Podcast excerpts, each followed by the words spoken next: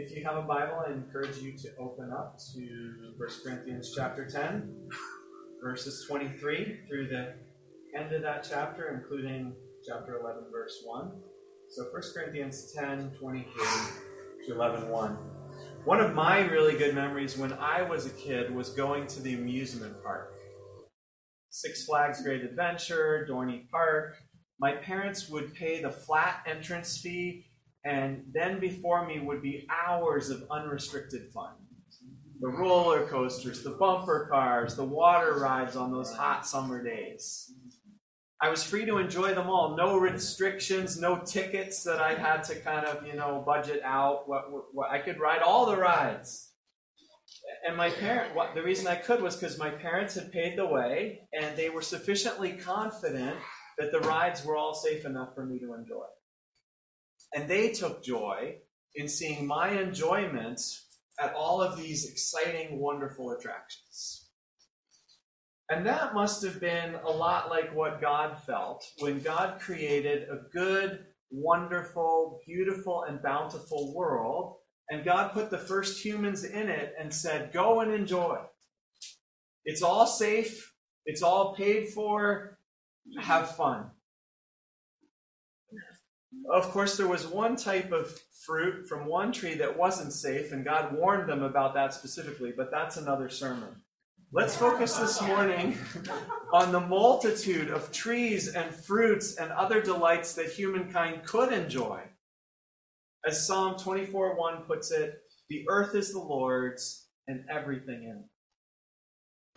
And God has given that earth and all that's in it for us to enjoy. What a good, generous, loving God.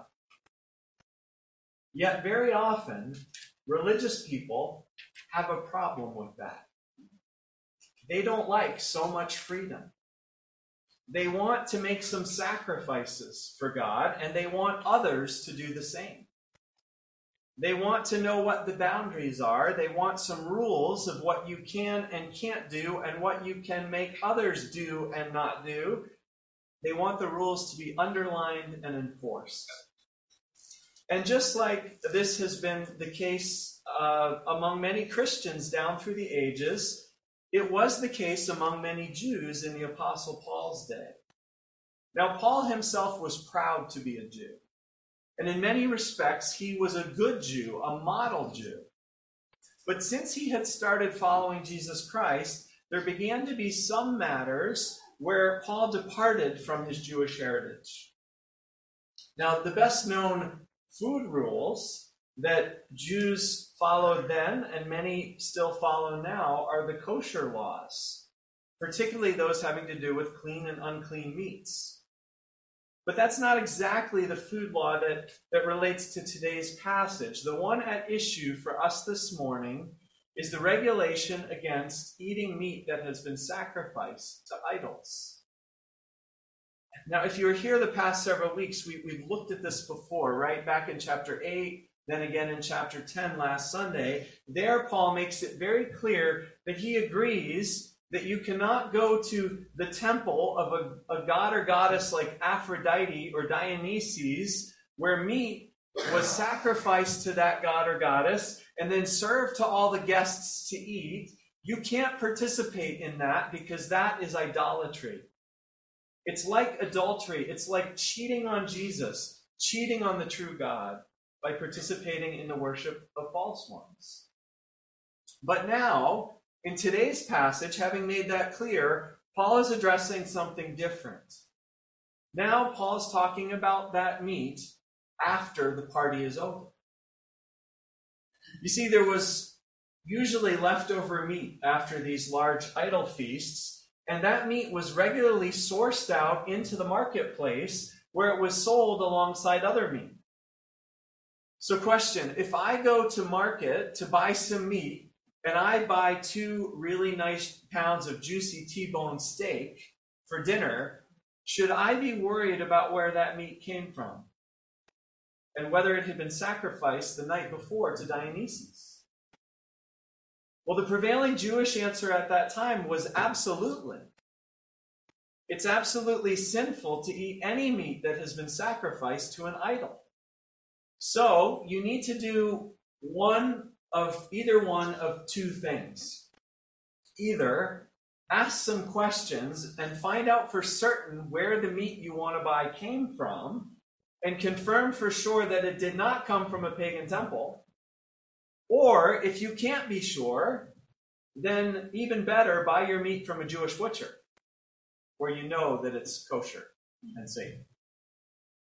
And this was the prevailing Jewish practice. And most likely, this was what Paul had been taught and how Paul had been raised. But on this particular issue, due to his relationship with Jesus Christ and his calling from Christ to share the gospel with all nations, Paul has changed course. That his Jewish colleagues in this time would no doubt say he'd gone loose and progressive on this, permissive. Because Paul now believes it's okay to go to the marketplace and buy and eat any meat you want verse 25. Eat anything sold in the meat market without raising questions of conscience, for the earth is the Lord's and everything in it. Everything in God's good creation belongs to God. And so feel free to enjoy it. No rules, no restrictions. Don't even ask questions about where it came from. Just buy it if you want and enjoy it gratefully. Then Paul adds, verse 27 If an unbeliever invites you to a meal and you want to go, eat whatever is put before you without raising questions of conscience. Don't start quizzing your host about the food. Just eat and enjoy what they put in front of you. You see, here's the principle Paul's working with here food itself, as a substance, is morally neutral. A hunk of meat is a hunk of meat. The true God made it, it belongs to God. So what if it's been offered to some false God who doesn't exist anyway? That doesn't pollute the meat or make it anything else than what it is God's good gift. Sure, don't eat that meat in a pagan temple because that's about worship and rituals that are evil and even demonic, Paul said in the first part of chapter 10. But the meat itself, afterwards, outside of that ritual, is still just meat. Food isn't, food isn't inherently good or evil, it's just food. And since it belongs to God, and God's given it to us to eat, Paul says, eat it joyfully, eat it gratefully. You are free to eat and enjoy. Verse 29 For why is my freedom being judged by another's conscience? If I take part in the meal with thankfulness, why am I being denounced because of something I thank God for? The food we eat belongs to God.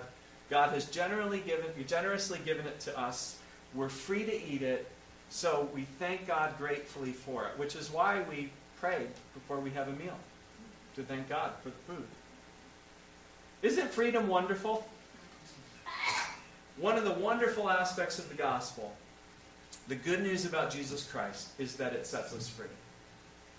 It sets us free from religious rules, from man made regulations that religious people have made up. And the Corinthians, whom Paul is writing to, they have grasped this freedom. They get it. But of course, being new to freedom, they don't know how to handle their freedom. Like some kids who go to college, right? they don't know when they're taking it too far. And I actually experienced this a bit when I went to college. I had been raised to eat healthy, very healthy. I'm talking sprouts on your sandwich kind of healthy. And so when I went to college and I was on my own and my mom wasn't there to determine what I ate, I went a little crazy. I think I got dessert at every meal, maybe two desserts sometimes. I didn't know how to handle my freedom. And it took several years before it dawned on me as, as a young adult maybe I should take care of this body because, before my poor eating choices start to catch up with me. Well, likewise, Paul is, is going to try to help the Corinthians temper their freedom with some wisdom. And he does this starting in verse 23. I have the right to do anything, you say, or I'm free to do anything. But, Paul says, not everything is beneficial. You say, I have the right to do anything, but not everything is constructive. Not everything builds up. Now, you might remember from past sermons that there are no quote marks in the original Greek text in which 1 Corinthians was written, so we don't always know when Paul is quoting what the Corinthians were saying and when he's saying what he thinks. And so, depending on what translation of the Bible you have, it might read one way or another, but likely, and most of the newer translations agree, I have the right to do anything quote unquote, is what the Corinthians are saying. And, and, the NIV has put you say in there to make clear that that's what they think is the case, even though that's not in the, the Greek text, because they're pretty sure that that's what the Corinthians are saying. But Paul's countering that and correcting that. Oh, yes, Paul says to the Corinthians, you like to brag about your rights and your freedoms, but not everything you think you're free to do is beneficial. Not everything builds up others. And then in verse 24, Paul gives them the principle that should guard their use of freedom. No one should seek their own good, but the good of others. Now, do you use that freedom? That's the question. Answer not to seek your own good. No, rather, God has set you free so that you can seek the good of others. So that you can love others, so that you can seek what's good for others. And then Paul gives an example of this. Remember, he'd given two examples of, of how this freedom relates to eating meat.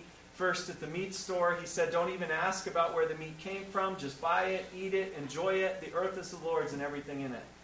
And then, second, if an unbeliever invites you to dinner, Again, don't ask where the meat came from. Just eat it. Enjoy it. Be a gracious guest. But here's the caveat. Here's Paul's example of how we're to use our freedom for the good of others. Verse 28. If someone says to you, This has been offered in sacrifice, then do not eat the meat. Not because of your conscience, but because of the person who told you's conscience. Okay, what's going on here? You're at a meal at the house of an unbeliever. They are a, a pagan at that time, a, a, Greek pagan person. And um, all people back then worshiped the different gods. Everyone was religious, believe it or not, until, I don't know until when. We'll ask the historians about that. Until fairly recently in modern history. Um, and, and this pagan has gone to the meat market. You know, they're not concerned about what's been sacrificed to what. so they, they bought some meat, um, and it turns out that meat came from a pagan temple, and they happen to know this. And someone at the meal tells you this. And this person who tells you, and this is important, this person who tells you is most likely not a believer. Maybe they're the host, maybe they're, they're another guest. The reason we know that this person who tells you about the meat is a non believer is because of what they call the meat. They call it meat that has been offered in sacrifice. At least that's how the NIV translates the, the word here. But the important point is that this Greek word isn't the word a Jew or a Jesus follower would use to describe the meat. And again, you'd need to know Greek or read a commentary or have a pastor to tell you this. Um, but a, a, a Jew or Jesus follower would call it idol meat. They had a specific pejorative term for this kind of meat. It's idol meat. Um, and we see that in verse 19, that word idol meat. But the Greek word here in verse 28 is more like sacred meat. It's basically the pagan, it's the word a pagan would use to describe the meat. And, and, so this person warning you about the meat is probably a pagan because they're talking like a pagan. They're using the word a pagan would use. And so probably this person who's warning you about the meat is trying to do you a favor. They probably think you don't eat the meat because of your religion, and they know they know Jews don't eat this kind of meat, and followers of Jesus were considered a sect of Judaism at this point in time, and so they probably assume that followers of Jesus don't eat this kind of meat either. So they're being thoughtful here. They're, they're, they're um, So, what Paul is saying is that if someone tells you the meat has been sacrificed because they're being thoughtful and sensitive to what they think are your religious sensibilities, then don't eat the meat. Not because of your conscience. Your conscience is clear. You know you're free to eat it, but rather because of their conscience. Use your freedom to honor their conscience. Use your freedom for the good of others. Because what will this pagan think if they warn you about the meat and you eat it anyway? They might think that you're being unfaithful to your own religion. In which case, why would they want to consider the Jesus that you say you follow? Or the host might think that they've put you in an awkward situation or made you feel you had to eat something that violated your conscience, in which case they might feel guilty or embarrassed. And you know how social occasions are. There, there isn't necessarily going to be a chance at the meal to explain the theological nuances of your religion and why you actually can eat the meat. So Paul says, just do what's best for the others there and don't eat the meat. Don't eat the sacred meat. Use your freedom for the good of the other people there. You're free. You're free to eat. You're also free not to eat. It doesn't matter to God either way. So use your freedom, since you're free, use your freedom for the good of others. This is how we glorify God, verse 31. So whatever you eat or drink, whether you eat or drink, and whatever you do, do it all for the glory of God. How do we glorify God? Well, in this context, we glorify God when we use our freedom for the good of others. Verse 32, Paul continues Do not cause anyone to stumble, whether Jews who don't eat idol meat, Greeks who do, or the church of God who are at various stages of finding freedom in this area. Then Paul adds a personal note he reminds them of his personal example. Verse 33 Even as I try to please everyone in every way, for I am not seeking my own good, but the good of many, so that they may be saved. Follow my example as I follow the example of Christ. If we were to go back to chapter 9, Paul spelled out his example there in more detail. Chapter 9, verse 19. There, Paul said about himself, he said, Though I am free and I belong to no one, I have made myself a slave to everyone to win as many as possible. To the Jews, I became like a Jew to win the Jews. To those under the law, I became like one under the law, though I am myself am not under the law, so that as to win those under the law. To those not having the law, I became like one not having the law, though I myself am not free from God's law, but am under Christ's law so as to win those not having the law. To the weak I became weak to win the weak. I have become all things to all people, so that by all means I might save some. How does Paul use his freedom? For the good of others. For the good of others. When he's with his fellow Jews, he eats kosher. Why? Well, he doesn't want to offend them, and they know he's a Jew, so he doesn't want them to make, make them think he's irreligious because he's not irreligious. And when Paul's with the Greeks, he eats whatever they serve him. Why? He doesn't want to offend against their hospitality. He wants to get invited back. He wants to be a good guest. Because Paul knows that eating meals is such a great way to connect with people. And so, if you're going to connect with all kinds of people, you've got to be free to eat whatever they're eating. Again, he's using his freedom for the good of others. He's free to eat, he's free not to eat. And so, when he eats, he always glorifies God. He glorifies God by giving thanks to God when he eats, and he glorifies God by seeking the good of those he's with when he chooses not to eat for their sake. So, how do we apply this today? Well, here's an interesting application. This is something that I heard happened at CBC a number of years ago, before my time. There was a, a program happening that involved children, and um, there were snacks for for the kids. And some ladies, very generously and with great love, were willing to go out of their way to bake some delicious treats for the kids to enjoy. There were some other ladies, however, namely the moms of those kids, who were trying very hard to nourish their kids on healthy foods. They were a little bit like my mom, maybe. And they were finding it tough because it seemed like whenever they took their kids out of the house, someone was offering their kids sugar and sweets and artificial this and that. And so these moms were feeling powerless and they were feeling frustrated and trying to raise their kids how they saw best. And so there was a flashpoint around what sort of snacks were going to be offered to the kids at this church program. So, question How would we apply the principle that Paul is teaching us in this passage to that situation? And please forgive me if you know the situation I'm describing, if you've been here longer than me. Uh, maybe I don't have all the details quite right, but uh, again, I wasn't there. I heard it secondhand. This is the way I heard it. So, for the purposes of a case study, it should work.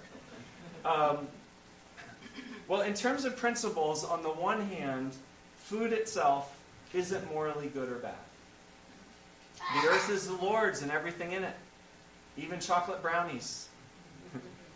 Whatever you, amen, right? Got some amen.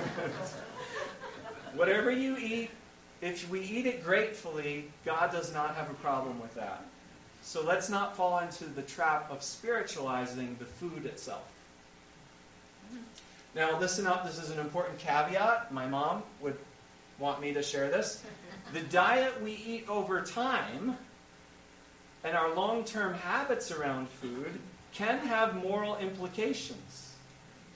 If we habitually don't care, take care of our body or of the environment based on our eating habits, that is another matter which is worth discussing, and there are moral implications there. But the food itself, in its substance, Paul is saying, is not inherently sinful. But on the other hand, the freedom, this is Paul's second principle, the freedom we have to eat this food, to bake this food, to find joy in seeing others enjoy this food, this freedom is meant to be used for the good of others. Not our own good, but the good of others. So, question for the moms who were concerned about their children's health. Obviously, they were concerned about the good of their kids, right? But they also have a responsibility to seek the good of those who want to bake treats for their kids.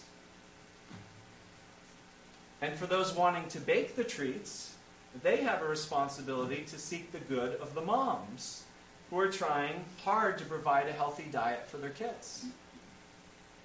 So, question if everyone had that clear, that their goal was to seek the good of others, don't you think it could have been worked out in an amicable way? And I don't know, maybe it was. Um, but the, the challenge is that we're, we're so different from each other, aren't we? And we feel strongly this way, some of us, and some of us feel strongly that way. How can they see it so different from us? and by nature, we're concerned about our own good, not the good of others. I experienced this in my own family growing up. When we went to one set of grandparents' house, we had red beets for dinner and the beet greens served too in a separate bowl. it was that sort of thing. And then I went to the other side of the family and we had hot dogs and chocolate cream pie. and the two sides really didn't see eye to eye at all when it came to food. But this is exactly the situation. It's exactly in the case of these kinds of differences that we have to realize that people are more important than food. People are more important than food. And being right about food, or getting our way about food, is less important than seeking the good of the other people involved. And this is really relevant in today's world, right? Some people are vegetarians or they're vegans. Some people try to eat healthy. Some people don't drink alcohol. And many of us have strong feelings about these things. We have good reasons for not eating or drinking this or that, or we have good reasons that we do. We think they're good reasons. here's what Paul would say to us. First of all, no food or drink is sinful in and of itself. God made it all to be enjoyed. But second, people are more important than food.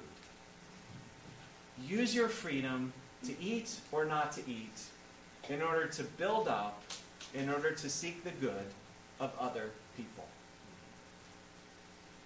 I have good news for you this morning. Jesus Christ has set you free. So use your freedom to seek the good of others.